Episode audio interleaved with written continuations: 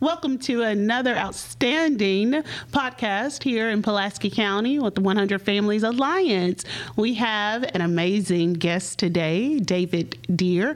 You know, one of the funniest things that we just talked about, he's not a doctor, but I've been calling him Doctor Deer because of all of his knowledge and all of his research and all the, the things that he's going to teach us today.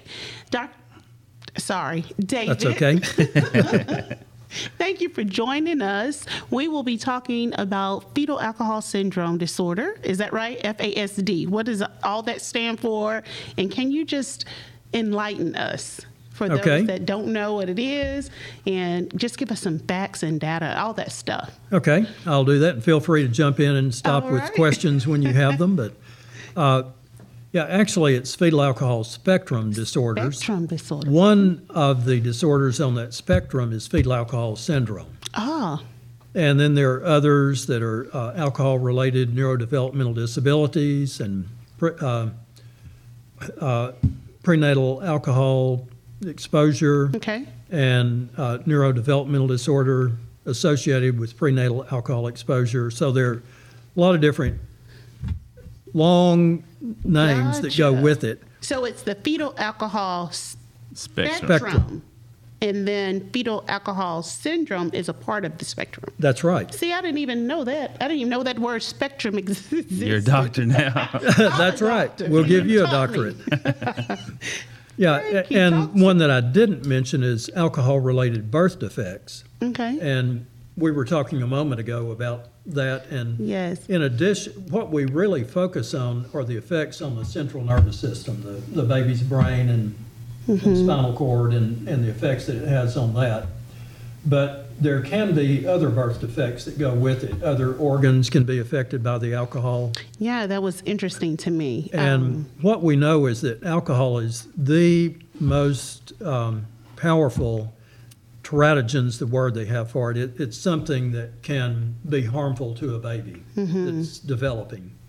And alcohol is more powerful than any illegal drugs. Um, wow. You said when, when when is that in the development stage?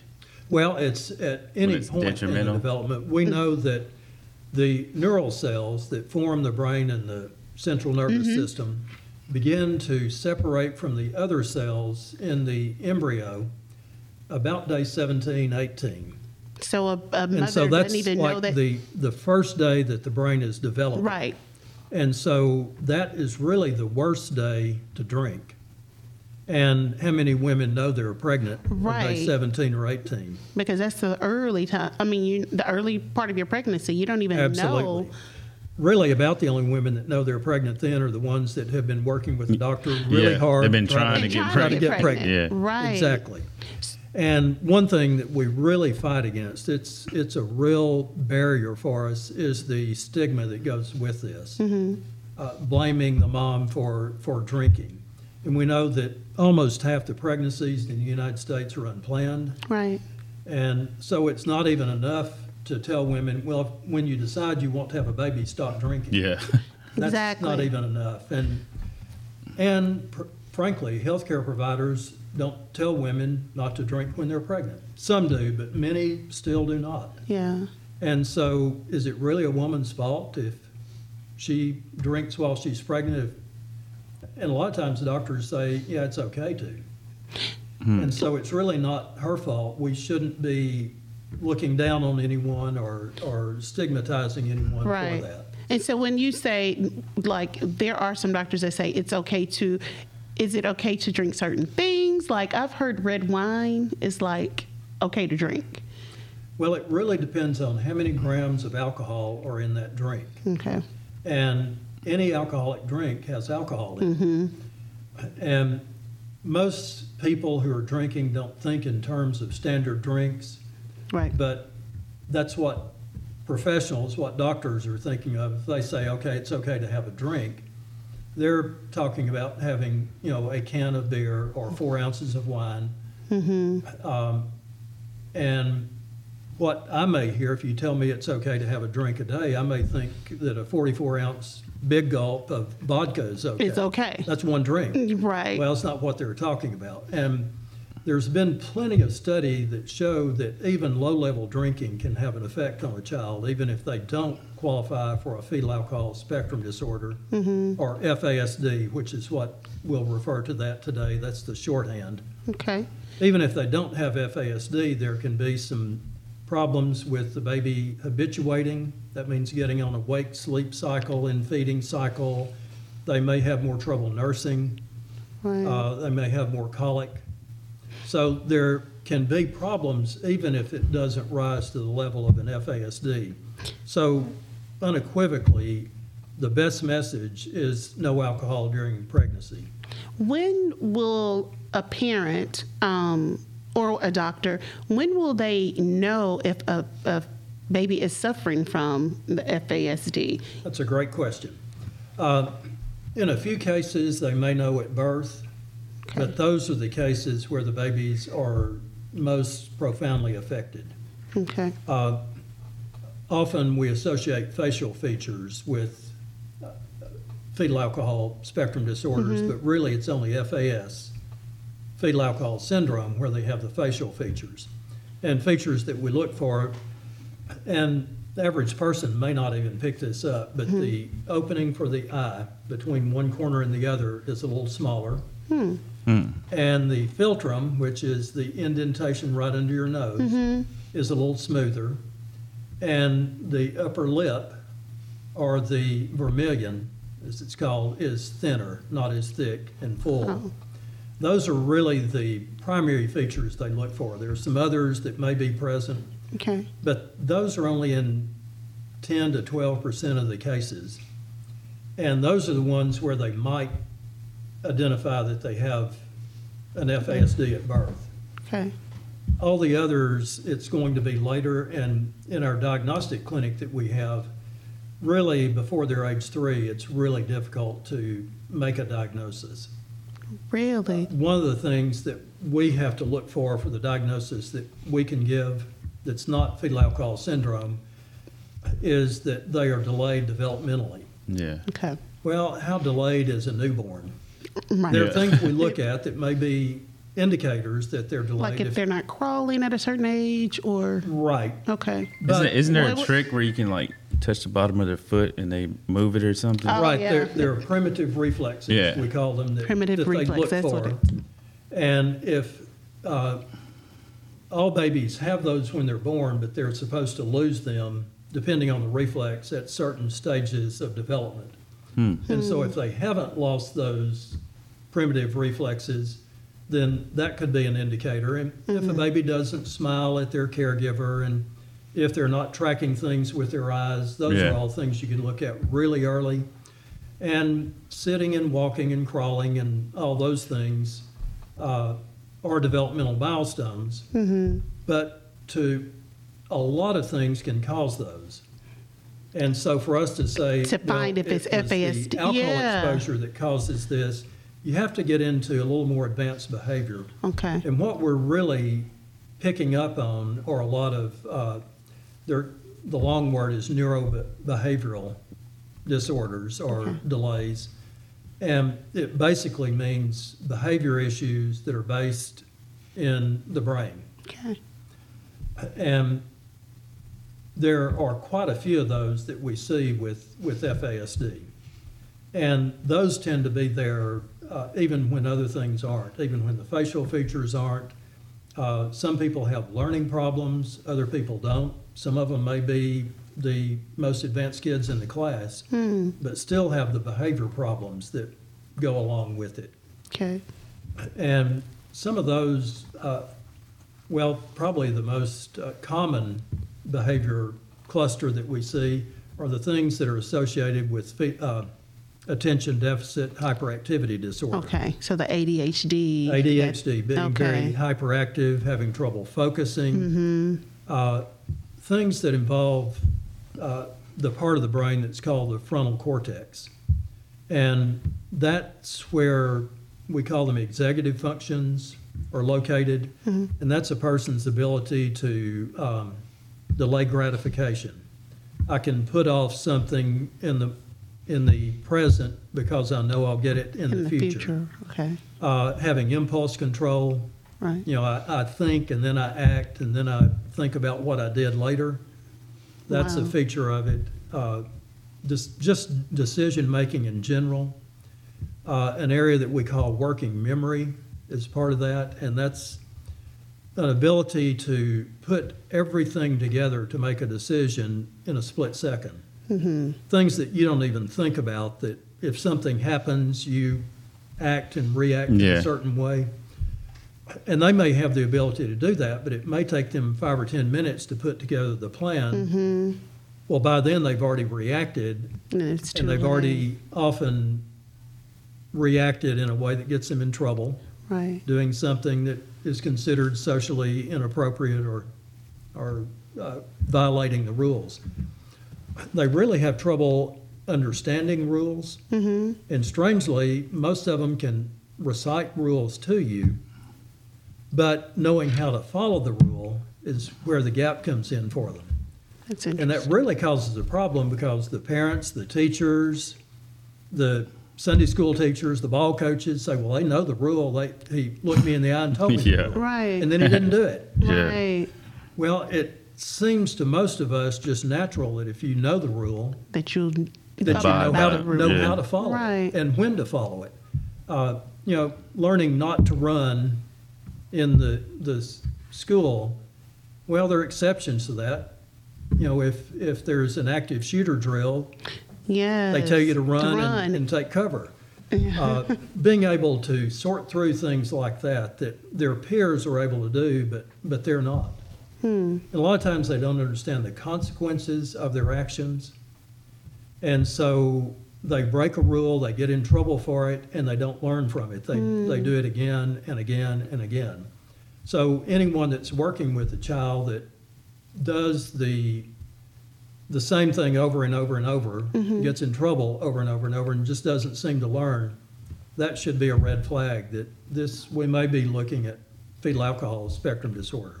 And how do we as, so educators in school, um, police officers, because they're going to come in contact with, you know, the people average, with the F- average age, the first encounter with law enforcement is twelve years, six months. Wow.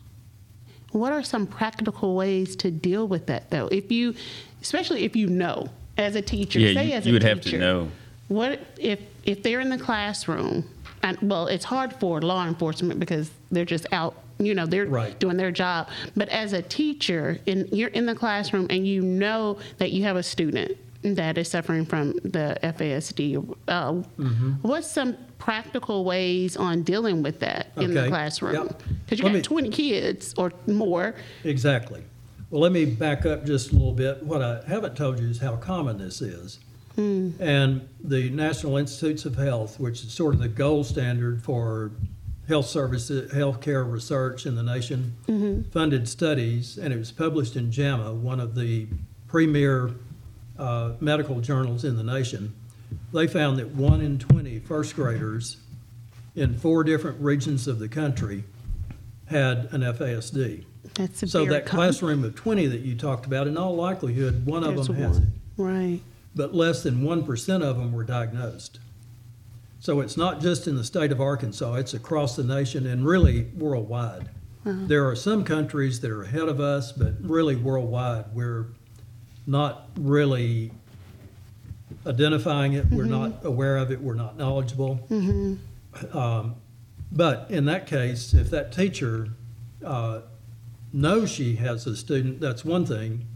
If she doesn't, one thing we're trying to do is train schools so they might suspect that, oh, this this is behaving, this child is behaving Mm-hmm. like someone that might have an F A S D, we should get them evaluated. Yeah, right. he, he doesn't understand the consequences. Yeah. He doesn't understand why he keeps getting in trouble. Yeah. I worked with a kid um, twenty years ago in a program. We were trying to find people that were at risk of losing their placement in the community because of a disability. And I didn't know anything about F A S D at that time. I am absolutely convinced that's what this child had. Mm-hmm. And what happened in his case, he was in the C B I, community-based instruction mm-hmm. program at the school. And as part of that, part of his community-based activity was they had him and one other uh, student loading the drink machines in the school. That was mm-hmm. part of their, their daily routine, preliminary so job to, skill yeah, training. Okay. And a teacher would go with them and monitor them while they loaded the drink machine. Well, one time the teacher didn't go with them, and guess what happened? He took about one hundred dollars out of the drink machine and wow. spent the weekend in juvenile detention for for stealing. Yeah. And that was a case where really the school was negligent. As a teacher should have uh, been. Even though we didn't know he had F A S D, we knew from his behavior that he was probably going to do that. Yeah. And lack, having the lack of impulse control, lack of uh, understanding consequences of your actions, mm-hmm. all those things just made him vulnerable to that. Another thing I didn't mention is a lot of times they have trouble. A lot of the kids that we see are pretty good at making friends, but they're not so good at keeping friends. Mm. Hmm. And, but they really want friends. Mm-hmm. And so that makes them very uh, susceptible to uh, peer pressure. Yeah. I want you to like me, so whatever you tell me to do. And their peers pick up on this that, oh, little Billy... He'll do anything. He'll do anything, and yeah. we'll put him up yeah. to it. Mm. And we, we've heard a number of cases of uh, kids who got in trouble because their, their peers put them up to taking something, shoplifting from the store, or uh, going to buy alcohol when they were underage, and mm-hmm. things like that that they pretty well should know they'd get caught. Most, you know, their peers knew they couldn't get right. away with it, so right. they put them up to it. And but some things the teachers c- can do, a lot of it is knowing where they have problems mm-hmm. and knowing where they're likely to get in trouble and not putting them in that in situation. Situations, yeah. Like the, the kid with the drink machine, not having them ever do that by themselves. Right. Mm-hmm. Right. Uh, now, are they capable of learning? Uh, most of them can, but it's probably going to take them a lot longer than it does their peers. Hmm. And often they they are lacking the skills to function with the level of uh, independence and um, just to perform in a lot of life situations that you would expect their peers to do. Right. Um, and so there may be things that the teacher wouldn't let the student with F A S D do that they will their, their peers because okay. they know it's going to end badly. Yeah. Uh, some it's of them are, challenge for some that. Of them are never allowed to to be in the hallway by themselves. Right. Uh, you know, they'll pull the fire alarm. They'll they'll do whatever comes along, comes in their mind. And as they get older, they'll learn not to do that, but they may not know when they're in elementary school not to do that. Their peers may all know it, but they don't yet know that. Yeah. Uh, and I, we tell parents, if you have a child with an F A S D, you're probably not going to let them go run with their friends on the weekend and give them a curfew at midnight and expect them to come in and everything be okay. Mm-hmm. Uh, this weekend it may be okay, next weekend it may, but sooner or later, Uh, somebody's going to put them up to doing something, or, or they're just going to make a bad decision and get them in trouble. And get them in trouble, and that's hard when you when their peers are all doing that and they're not able to, to do that themselves. Right. Now, I might do that if they had an older brother that would look after them and make sure they didn't do anything that would get them right. in trouble. Yeah, but not just letting them do that independently. Yeah, there's. Um, There isn't a cure for this at all. I mean, not currently.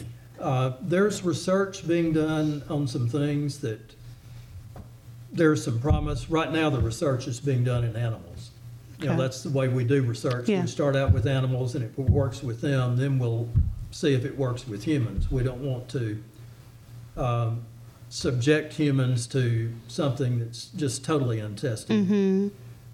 And that it show, there are some things that are showing some promise. There are some supplements that that they have given to mice and rats mm-hmm. that have uh, reversed some of the effects of the alcohol if they do that early after birth. Wow. Uh, so there, there could be some things on the horizon, but right now there's nothing we can do to undo what's happened. Right. What we can do, there, there are a lot of therapies that can help them build those skills and That's fill in those places. That's what I was going to ask, yeah. Uh, we know that um, not all, but, but some kids who are exposed to alcohol prenatally uh, while the woman is pregnant, uh, some of them have a smaller brain. Hmm. And it just, and what happens with the alcohol exposure, the brain cells just don't all develop in the same way. Okay. And so their brain may be structurally different, and it may also be functionally different. So it may be a different size, it may look different if you could peer in, and we know that from some autopsies they've done with, with infants who died and looked at the brains, and there were things that were just different about them. The hemispheres were not neatly divided. Mm-hmm. They didn't have all the same grooves and, and uh, indentations that the brain is supposed to have. But the other thing is it may just work differently. And so what we can do is we can help them to make new neural connections. It's okay. Your brain is sort of like a, a computer circuit. Mm-hmm. And if part of the circuit's not working, you can rewire it and run those messages different places. Uh, it may not work as efficiently or as well, but it can work better than it was before. before. And so there are a lot of things that can be done, interventions and, and um, therapies that can be done with, and, and really the earlier the better mm-hmm. that we do these. It can make a difference in that person's life development.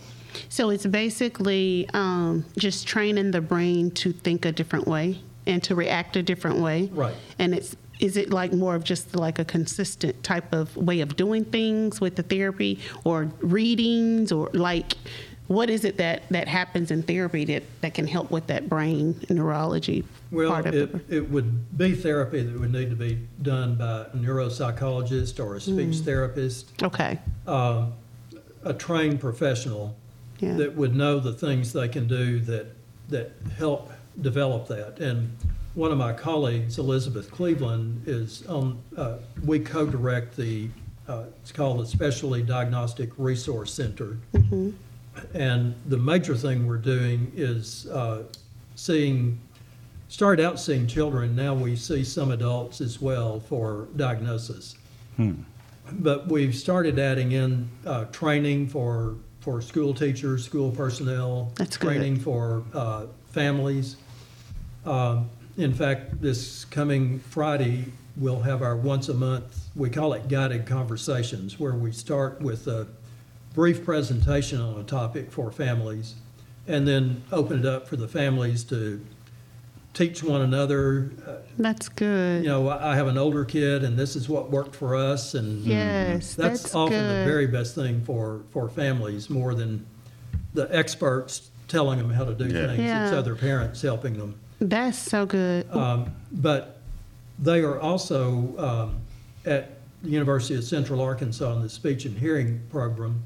Elizabeth is working with graduate students, training them to do the interventions with the group. And they've worked with a group of four young adults this this summer, uh, teaching, the, uh, helping them develop social skills mm-hmm. and uh, working on job readiness.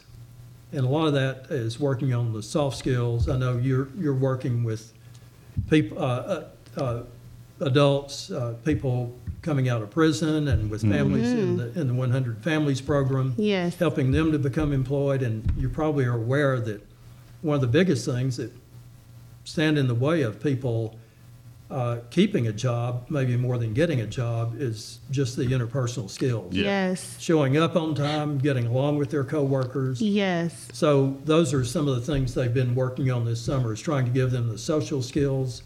That is awesome. And the job readiness.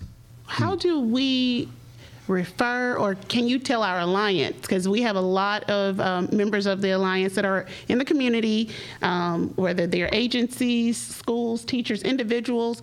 How do we connect case someone? Workers dealing yeah, with case families. Workers.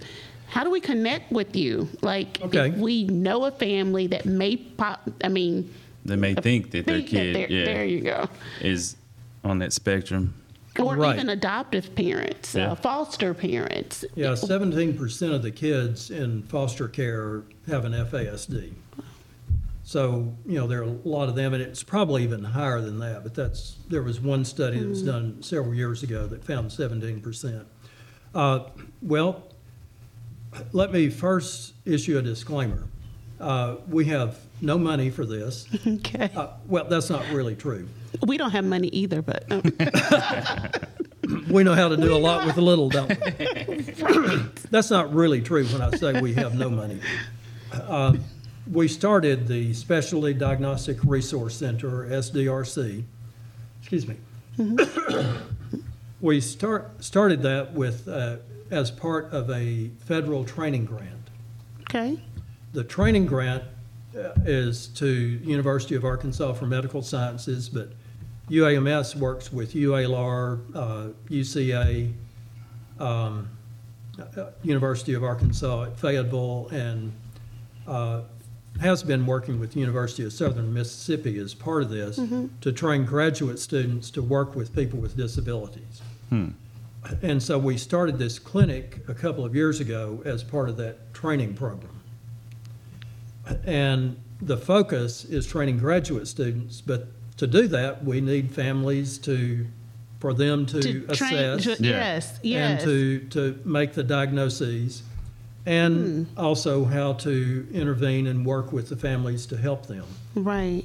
So we have just a little bit of funding for the st- for the faculty to work on that. I'm totally volunteer myself. I I retired a few years ago and. Uh, well, good for you. Said in within a f- few years after retirement, I wanted to try to build services in the state for okay. F A S D. So we may not be able to respond to every request. Mm-hmm. I just wanted to understand to, that. To get that yes. out there. Okay. Yes. But we're we're doing everything we can, and we're trying to. We've gone from uh, diagnosing a family, and the family asking for training, and we we give them individual mm-hmm. training. And then asking for us to train their uh, school that's working with that student. Yeah. And we're we're trying to move more to doing larger group trainings just so we can reach more people.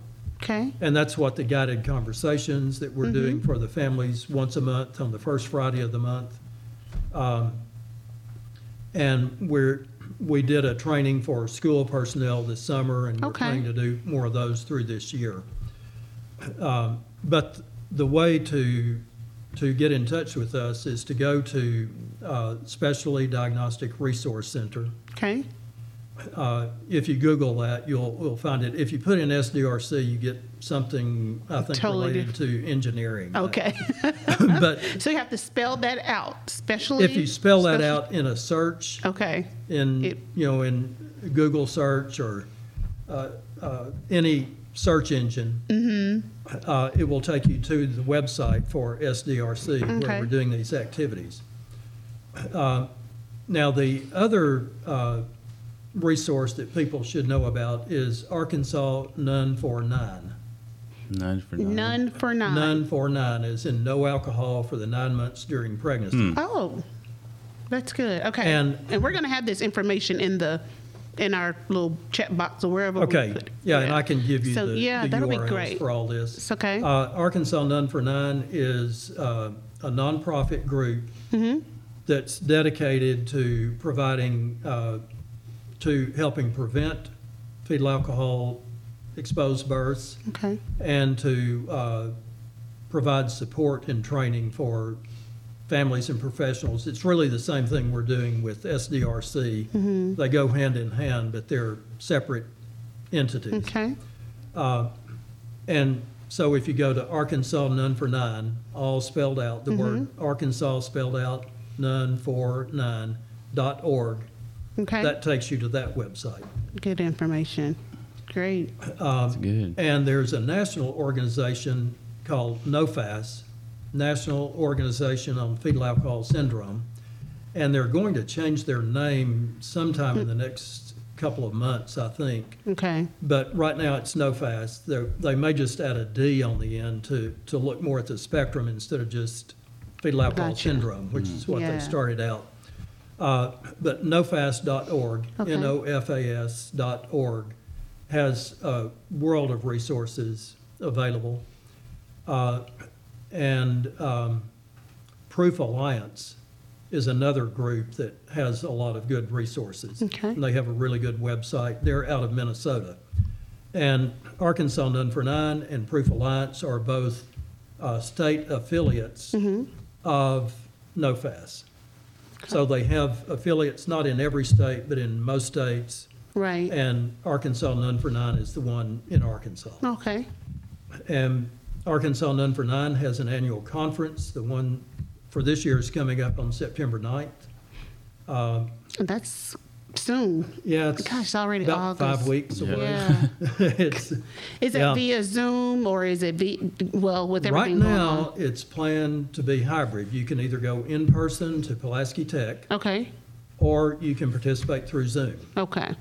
Uh, we're not sure what will happen. Given the last month in Arkansas, I know. we yeah. may... Uh, The keynote speaker is coming in from Indiana. It's mm-hmm. a, a man who has adopted several children. He has two adult sons with fetal alcohol syndrome who are coming in to oh, present wow. with him.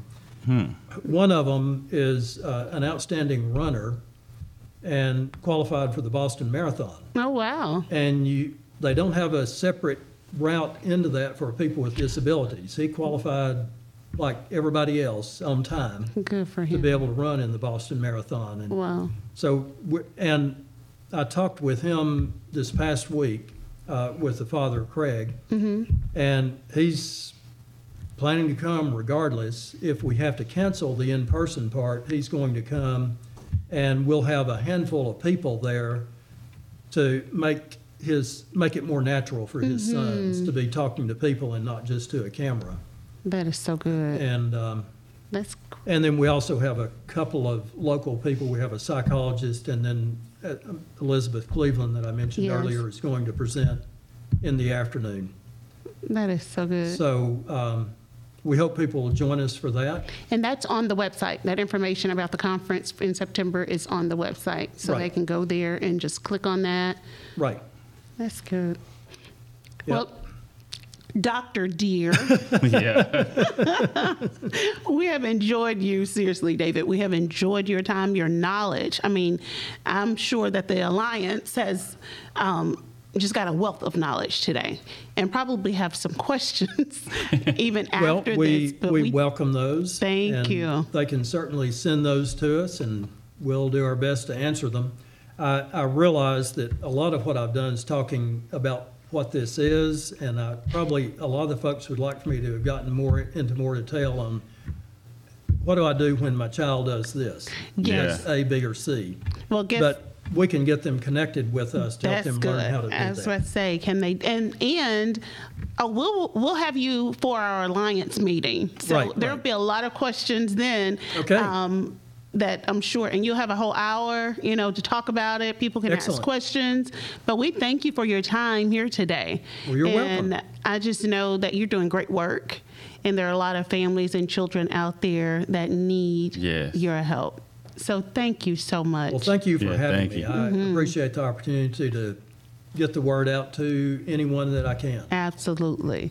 So you've heard it here from Doctor Deer, David, um, about the fetal alcohol spectrum.